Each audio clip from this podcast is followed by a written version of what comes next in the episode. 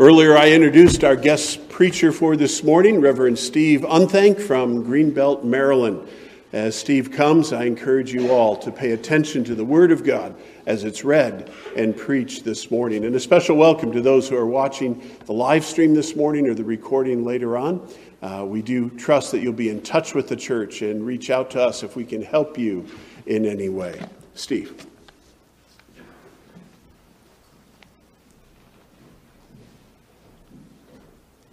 Here we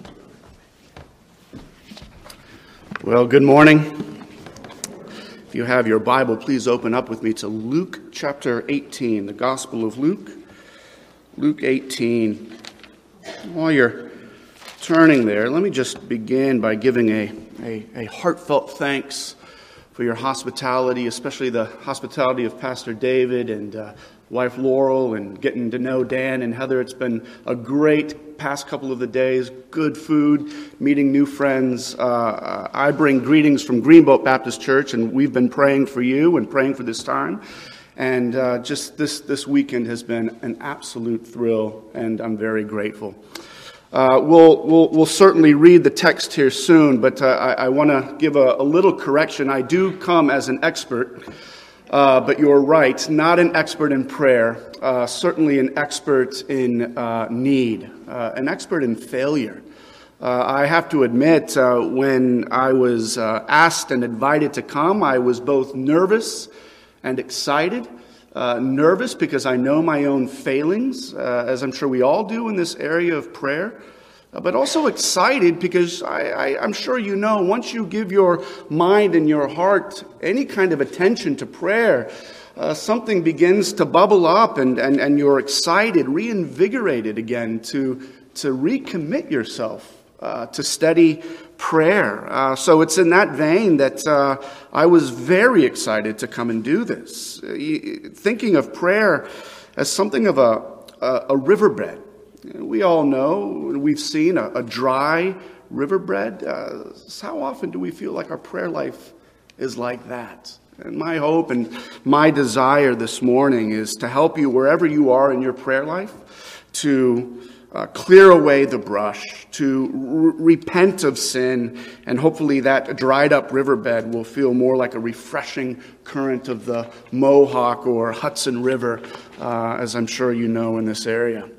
Well, if you've got your Bibles open, please turn with me to, again, Luke 18, and I'm read here Luke 18 verses 1 through 8. If we're going to know something of prayer, it won't be me, it will be the living and active Word of God which helps us. And he told them a parable to the effect that they ought always to pray and not lose heart.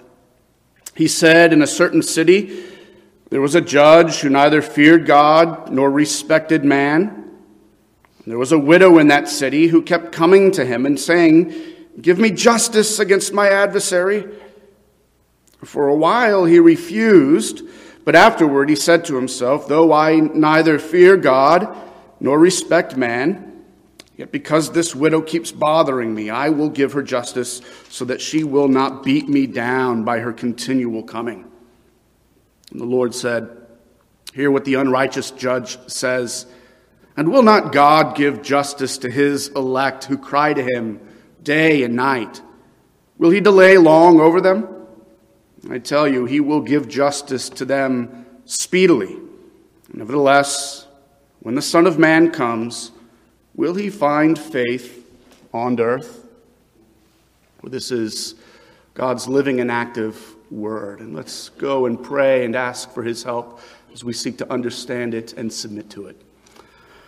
Our gracious Father, we do thank you for this time that you've given us, and we pray, Lord, now that you would be pleased to take your word and by your Spirit apply it to the depths of our hearts. It is sharper than any two-edged sword, able to pierce between bone and marrow, soul and spirit. And Lord, there would you find out, like a perfect master surgeon, the deep darknesses of our hearts, and shine the light of your word upon it so that we might indeed repent, but, Father, that we might indeed turn and come boldly to Christ, clinging to him Lord, we pray that he would be exalted this morning, and that we would come humbly before his throne. We pray for the blessings that are found in him and him alone. In Jesus' name, amen. Well, we've read the passage, and I think you see why this passage is so helpful when it comes to prayer. The Lord begins the parable by actually telling us the point of the parable right there in verse 1. He couldn't be clearer. The intended effect was that his hearers ought always to pray and to not lose heart. Do you see that in verse 1? He wants to teach us how to persist in prayer, that we would hear this parable and walk away recommitted to always praying, to not giving up, to not losing heart in our prayer. Before we look at the actual parable, I want us to see something first of the context here, because I think that's really important in understanding what Jesus is doing. This parable comes right on the heels of Luke 17. We're at the end of chapter 17. Jesus has just taught us about living as citizens in the kingdom of God while we still wait for the fullness of the kingdom of God to come. In other words, if we had time to look at chapter 17, we would see that chapter 17, verses 20 through 37, is all about life in these last days between the ascension of Christ and the second coming of Christ. And as Christians who are now separated from the world and yet still living in the world, Jesus promises that we will undergo pressures from the world, assaults, opposition from the world, or even give up our confession in Christ because we're too attracted by the world. Just as Lot's wife, as described at the end of chapter 17, just as she couldn't bear to leave the glitz and the glamour of Sodom, so too will many so-called Christians give up heavenly faithfulness for worldly fun. Do you ever feel that temptation? I know I do. I can tell when the world is most appealing to me, when the things of this world offer up their joys that I might find my delight and satisfaction in them more than I do in Christ. Well, it's precisely when that happens that I'm most prone to stop praying. So I want you to see this passage isn't just a passage on helping you to pray continuously. It's more than that. There's eschatological weight infused within this parable. Jesus is concerned with your praying because he's concerned that you not give up. Whether you give up because life in this fallen world is too hard, or you give up because life in this fallen world is too enticing, with all of its little lusts and detractions, Jesus wants you to hear this parable and to come away absolutely committed to persistent prayer so that you make it to the end. Look at how the passage ends. The end of verse 8. Nevertheless, when the Son of Man comes, will he find faith on earth? Now that's Jesus' own takeaway. That's his application of the parable. It's asked as a question, a motivating question, but there it is. Will there be faithful people still praying when I come back? For Jesus, I think the word faith in verse 8 is parallel to and a synonym of what he says back up in verse 1. That is, people ought always to be praying and not losing heart. So what does faith and faithfulness look like in a fallen world? It looks like God's people always praying. Praying and not losing heart. It's as if Jesus is saying, between my ascension and my return, my people will be assailed. They'll be assaulted and oftentimes even annihilated. And in the face of that, will I find people who are continuously praying? People who have not lost heart? A lot of people have prayed before. A number of folks have even had significant seasons of prayer. But here Jesus' motivation is something altogether different. To be continuous in prayer. To pray habitually without losing heart. That takes faith. The evidence of strong faith, verse 8, is a continual habit of prayer. Verse 1, especially in an unjust and ungodly world. So that's the context.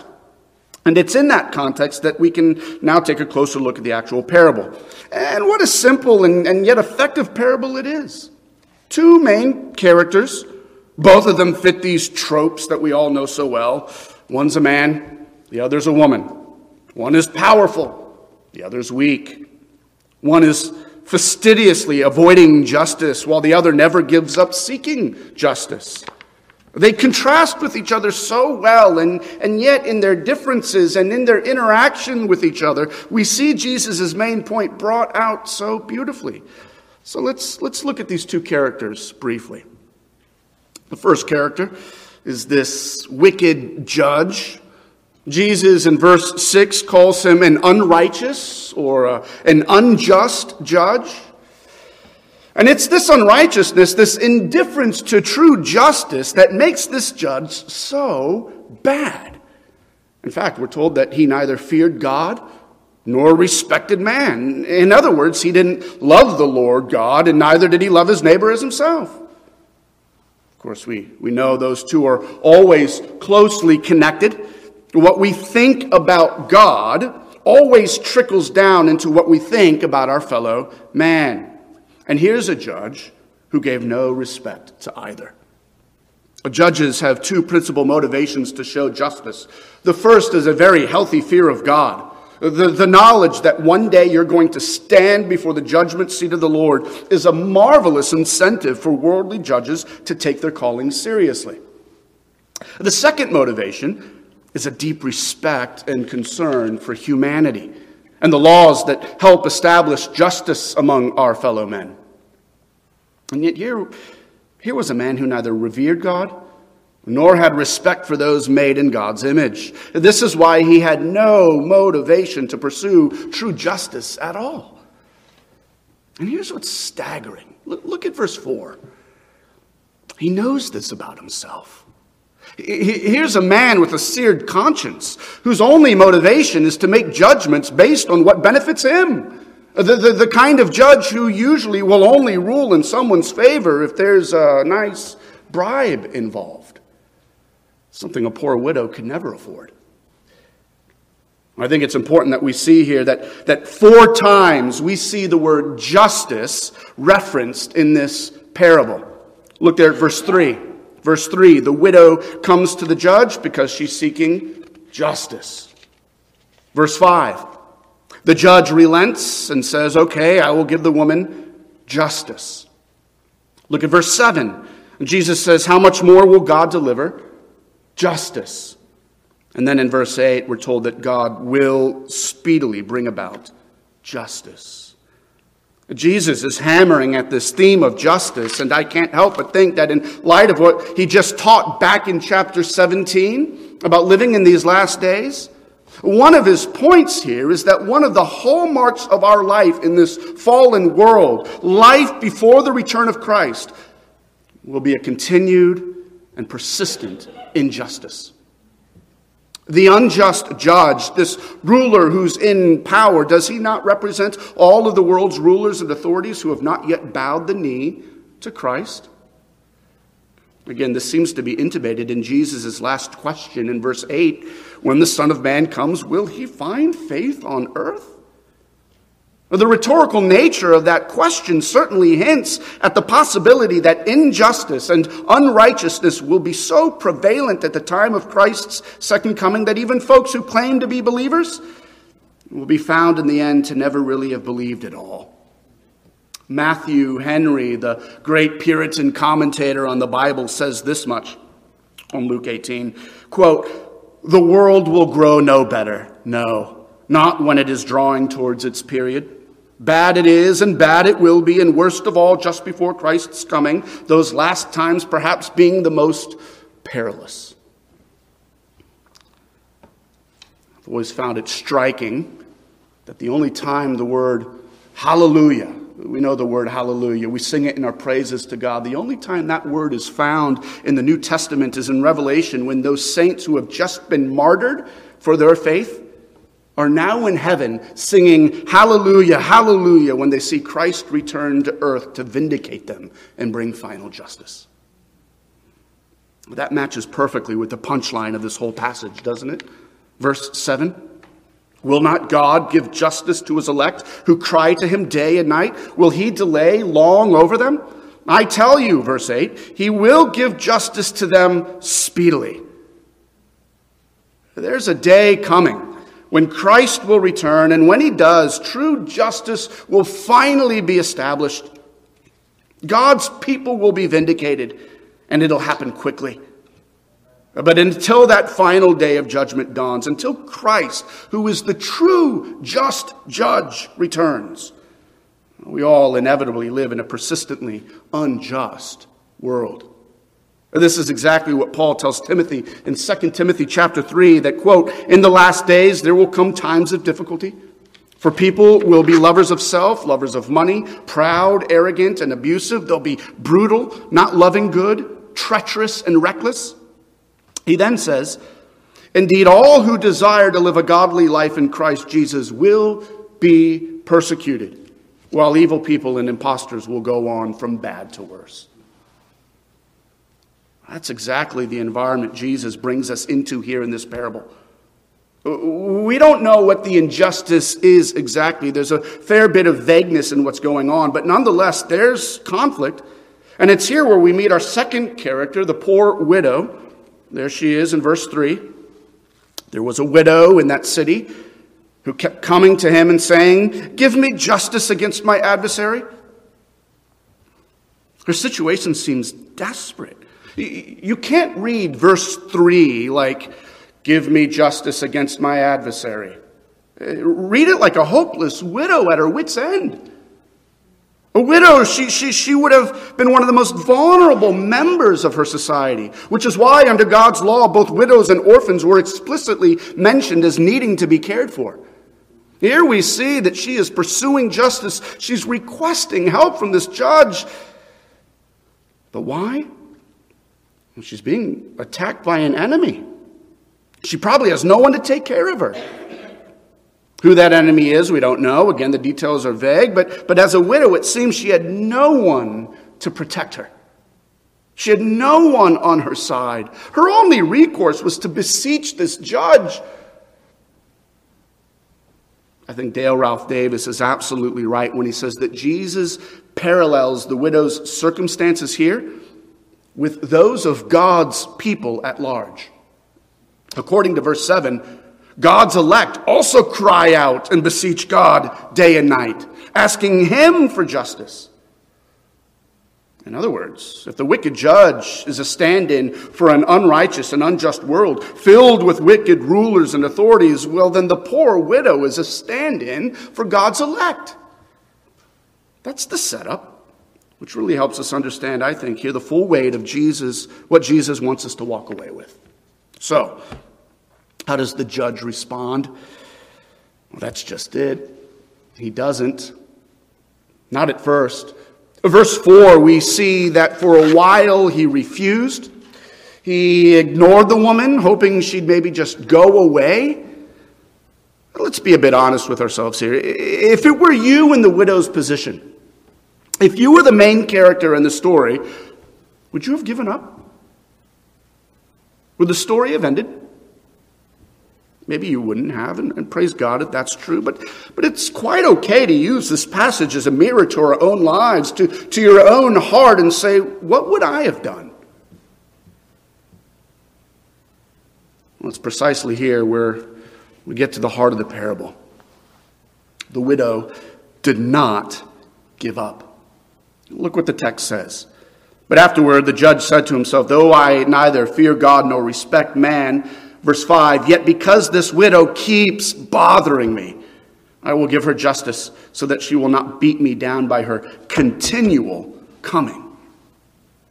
The widow was relentless. Rather than giving up after the judge ignored her plea, she decided she needed to keep making her presence known. In fact, the language used here is that she wore the judge down. So unremitting were her pleas that finally the judge said, enough! You're tiring me out! She must have shown up at the court day after day. Did she stop him on his morning route to the office? Did she make her presence known at the market? Like an incessant gnat, the widow brought her request day after day after day after day until finally the judge said, "All right, I'll grant your request." Now here's where we need to be super careful. This parable's lesson has often been greatly misunderstood because most people think it teaches that feverish importunity and unrelenting persistence in prayer is a virtue. Untold numbers of sermons have wrongly used this text to teach that we must frantically beg God to answer our prayers. I'm not sure that's exactly the main point going on here. Jesus is clear in the Sermon on the Mount, isn't he? When you pray, do not heap up empty phrases as the Gentiles do, for they think that they will be heard for their many words. Do not be like them, says Jesus, for your Father knows what you need even before you ask him. At its heart, the parable of the unjust judge and the pestering widow, I think, is more a parable of contrast. The lesson here is that God is not like that judge. Our God is good. Our God is gracious. And our God is entirely willing to grant the faithful requests of his children. Look again at verse 7 and 8. And will not God give justice to his elect, who cry to him day and night? Will he delay long over them? I tell you, he will give justice to them speedily. Jesus is not teaching that there's anything meritorious in our vain repetition. He's teaching that our Father in heaven listens, and he listens intently. He isn't teaching that we need to repeat ourselves because only then will God turn his ear. He's teaching that God is just and that God is acutely attuned to the needs of those in need of help. He isn't teaching that we need to repeat our prayers because if we don't, then God might be unwilling to answer us. No. He's teaching us that God is through and through compassionate and more than ready, speedily to bring about justice. So let's not walk away this morning thinking that the purpose of the parable is to repeat our prayers like magical mantras, which over time will wear God down. The parable is presenting to us a greater than argument. You know the greater than argument? God is greater than the wicked judge, and unlike the judge, God does not need to be beaten down, as Jesus puts it in verse 5, because God is already willing to answer our prayers. So what do we make then of verse 1? If the point isn't that God's arm is finally twisted by our persistence in prayer, well, then why did Jesus tell us that he gave us this parable to teach us that we ought always to pray and not lose heart? In other words, it sure seems from verse 1 like Jesus wants us to keep on repeating our prayers. Let's be honest. In short, he does. He wants us to keep on, keeping on in our prayers, but not because our prayers are what ultimately move God or change God to act. Underlying this passage is that glorious truth that our God is impassible. Do you know that glorious doctrine? The impassibility of God, that nothing outside of God moves him to act, but that he acts entirely according to his own good will and wisdom. We do not pray to God like the old prophets of Baal prayed to their own false idols. Remember them whipping their own backs, calling upon Baal day and night. Answer us, Baal, answer us. No. Our God has already determined the end of all history and every point and every prayer leading up to that end. Our prayers do not change God because our God is an unchangeable and immutable God. He's the same yesterday, today, and forever. The wicked judge, he changed. He made his decision to help the widow. Why? Because she wore him down. But we can't say that about God. We don't wear God down. Psalm 115 verse 3 tells us, our God is in the heavens and he does all that he pleases. So again, we ask the question, Why does Jesus say that we ought to pray always and not lose heart? Here's the answer. Because in these persistently unjust days, it is our persistent prayer which keeps us attuned and keeps us faithful to our just and holy God. The end of this passage explains the beginning. Will Jesus find believers upon his return? That's the question of verse 8. And we see the answer in verse 1, only if they always pray and not lose heart. Again, coming off the heels of chapter 17, where Jesus is warning us to not be like Lot's wife, more in love with this world than we are with God. Here, Jesus gives us the key. He gives us the means of grace, whereby we can have a laser-like focus on the goodness and justice of God, even in the midst of an unjust world. And listen, we need to see this connection. The injustices of this world and falling in love with this world quite often go hand in hand. I know that may seem strange at first, but just consider this whole new deconstruction movement. Have you heard of that? So-called Christians who have deconstructed, basically, they've walked away from the faith. And more often than not, they do so because they are both supremely attracted to the lusts of the world, while at the same time upset at God because of the injustices they see in the world. They say if God were real, then certainly he would deal with all the injustice we see around us, and there's so much of it. And so using that as an excuse to doubt God, they now see a wide open door to start pursuing and engaging in all the sinful activities and lusts that beforehand they were slow to engage in. They'll say things like, evangelical Christianity is so oppressive for keeping people from doing what they want. They'll say, all our emphasis on holiness, a Christian's emphasis on obedience to Christ, that is an injustice in itself. Perhaps you've heard friends or neighbors say that. So for the person who's backsliding, for the person who's deconstructing, the injustices of this world and the lusts of this world work in tandem to lead them away from God. What Jesus does here is he gives us a motivation to say, don't give up. You see injustices now, but justice will one day be delivered. And when it does come, it will come speedily. But in order to stay hopeful, in order to remain faithful until that day, you need, he actually says in verse 1, you ought to pray. Serious, persistent, habitual prayer is the lifeline that keeps Christians faithful until Christ comes back. I think this is why Jesus uses the title of elect here to describe those who are praying for justice. Do you see that in verse 7?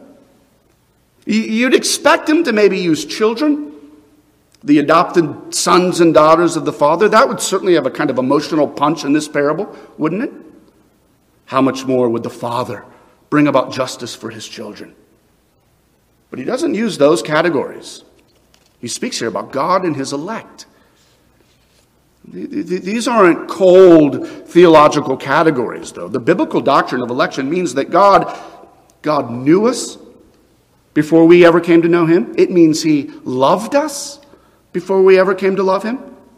More than that, it means that God has a plan for our salvation in which he has promised to save us and keep us all the way to the very end. This is the language of covenantal commitment.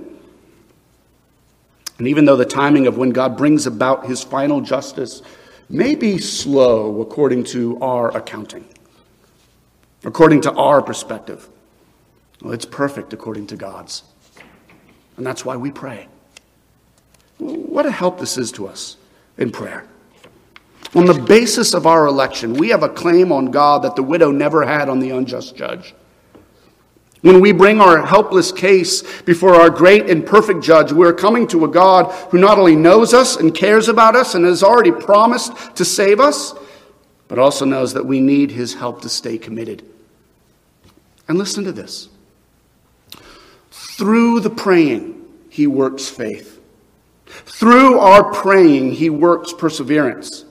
And because of our election, God works through the prayers of his elect to give us more confidence, more strength to keep faithful to Christ. And to be sure, God hears our prayers. He delights to answer them, especially when our prayers are aligned with his revealed will, praying for those things that God himself has called us to pray and seek after. You know the words from James, the brother of Jesus. He's not wrong when he says in James 4, "You do not have because you do not ask. And even when you do ask, when you do pray, you don't receive what you've asked for because you ask for wrong things to spend it on wrong passions." In other words, we should be asking God, persistently praying to God for things, but we should always be asking for those things which we know, according to his word, he delights to answer. In this context here, the theme of justice is paramount. The Lord is just. The Lord loves justice. He abhors injustice. Today and this weekend is a Sanctity of Life weekend, Sanctity of Life Sunday. There are countless, thousands right now in my hometown of Washington, D.C., marching through the Capitol to end abortion. I pray that we would never stop praying for the injustice of legalized abortion to end. This is a worthy end to spend ourselves in prayer for. And are we not encouraged from this parable to know that our prayers are heard and will be answered because our God is a just judge? So often I think we feel like this helpless widow here. And to be honest, most of us are helpless. What can I do to turn the national tide on abortion? Right? Like, what can I do to turn the tide on large-scale, deep-seated injustices? I'm going to post another post on Facebook, and maybe that'll help. Maybe you can write a letter to your senator. Okay. One thing we can do and know with confidence that good will come from it is to go to our God in heartfelt prayer and to keep praying and to ask him to do what we can't do. Oh, how much that magnifies and glorifies God. He can do it because he's God. Can I just encourage you? If you were here this morning and you're not a believer in Christ, can I encourage you to go to God and ask him, pray to him to bring you to faith in Christ? There's a worthy thing to be persistent in prayer about. The fact of the matter is that none of us are unstained by the injustices of this world. Every one of us have acted unjustly. We are unrighteous, and daily we do things, we say things, we think things that add to the chaos of this fallen and unjust world. And there's no trying to balance the scales here. You cannot outweigh your unrighteousness with acts of righteousness. That's not how it works. Even your good actions are tainted with rebellion against God. Any good you do is it's just nice paint covering the ever deeper walls of your own grave as you continually dig yourself deeper through sin and unrighteousness. And we know this. There's not a day that goes by where we don't sin. Perhaps you'll allow me to just turn the heat up a little bit more on that. We all sin. And the Bible's clear, sin cuts us off from God completely. And think about that when it comes to the topic of prayer. This was brought up last night at our dinner. Psalm 66:18 is a terrifying verse that gives light to this. Do you know that verse? There the psalmist says, "If I had cherished sin in my heart, the Lord would not have listened." That's an alarming truth. That God refuses to listen even to prayer if, while praying, we are cherishing sin.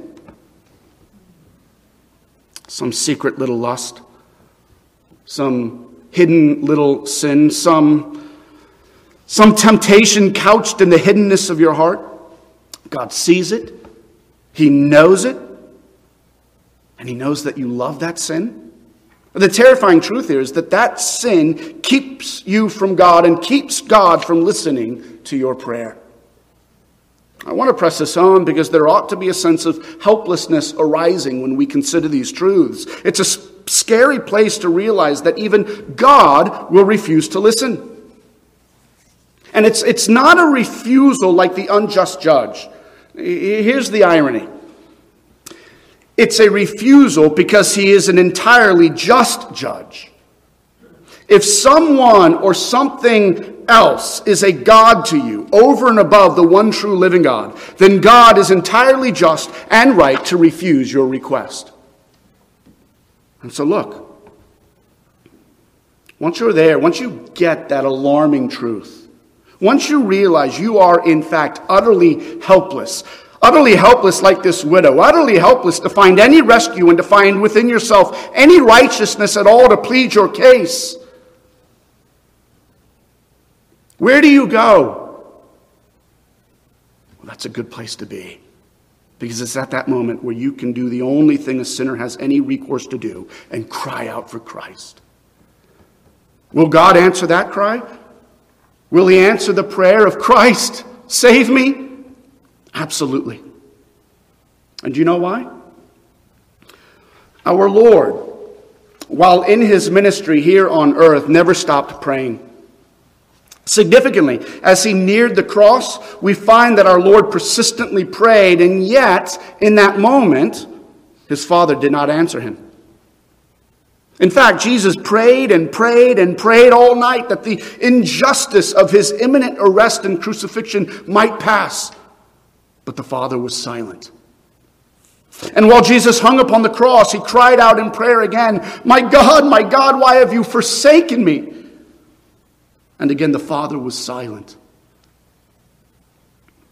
And it was in that silence, and Jesus knew this, it was in that silence, in the Father's refusal to answer his sinless Son, oh mystery that is, that access to the Father was now opened up for every one of us who cherish sin in our hearts. And so I beg of you, dear sinner, realize your helpless state, but know that in Christ, in the name of Jesus, your helplessness is not hopelessness. You can cry out to Christ, and in the name of Christ, God, who is a just judge, will now look on you and lend his ear to you as a loving Father. You can pray in the name of Christ, resting in the death and resurrection of Christ, and you can go to God and ask him to vindicate you, to justify you, and he will. He turns no one away who comes to him asking for salvation. As we end, let's return to this theme of justice, which is so front and center in this parable. I think we'd certainly have to say that Jesus' death upon the cross was the worst injustice ever committed in human history. I can't think of a bigger crime than killing the Son of God. And yet God's silence to Jesus Christ in that moment was also God's ultimate answer to all injustice everywhere, wasn't it? The moment of Christ's death was the Lord's answer to all the cries of injustice throughout the world. For in his death, sin was atoned for. It was the beginning of the end of injustice. Think of it. The just Son of God was put to death on our behalf so that we might be finally justified before God. Sin was atoned for. And now he's alive. He's raised from the dead. And guess what? Consider this glorious truth. He sits at the right hand of the Father. And you know what he's doing? He's still praying. Hebrews tells us he's interceding on our behalf day and night while we await his return. Waiting still in the still fallen world, he prays for us. There's a day coming when the Prince of Peace will return. And in that day, all will be made right. Every injustice will be done away with. But until that day comes, oh dear church, let's keep our faith in him and do so through continuous prayer. It's his means of grace to us to keep our hope and faith focused on Christ and his return. Don't lose heart. The end is certainly nearing. Come, Lord Jesus Christ. Let's pray. Father, we thank you. We thank you that you have not left us without help in this still fallen and unjust world. And though we confess we are prone to wander, we are prone to go astray and use the injustices of this world as an excuse to pursue the lusts of this world. Oh Lord, we thank you that by your Spirit you have worked within us a new heart, and that the evidence of that new heart is continued prayer. And so we pray that you would continually sustain us. Make us to be men and women who do not lose heart. And as we pray, oh Father, attune our hearts, attune our eyes to the coming day when faith shall turn to sight and waiting shall turn to rejoicing. It's in that day we hope and long for. In Jesus' name, amen.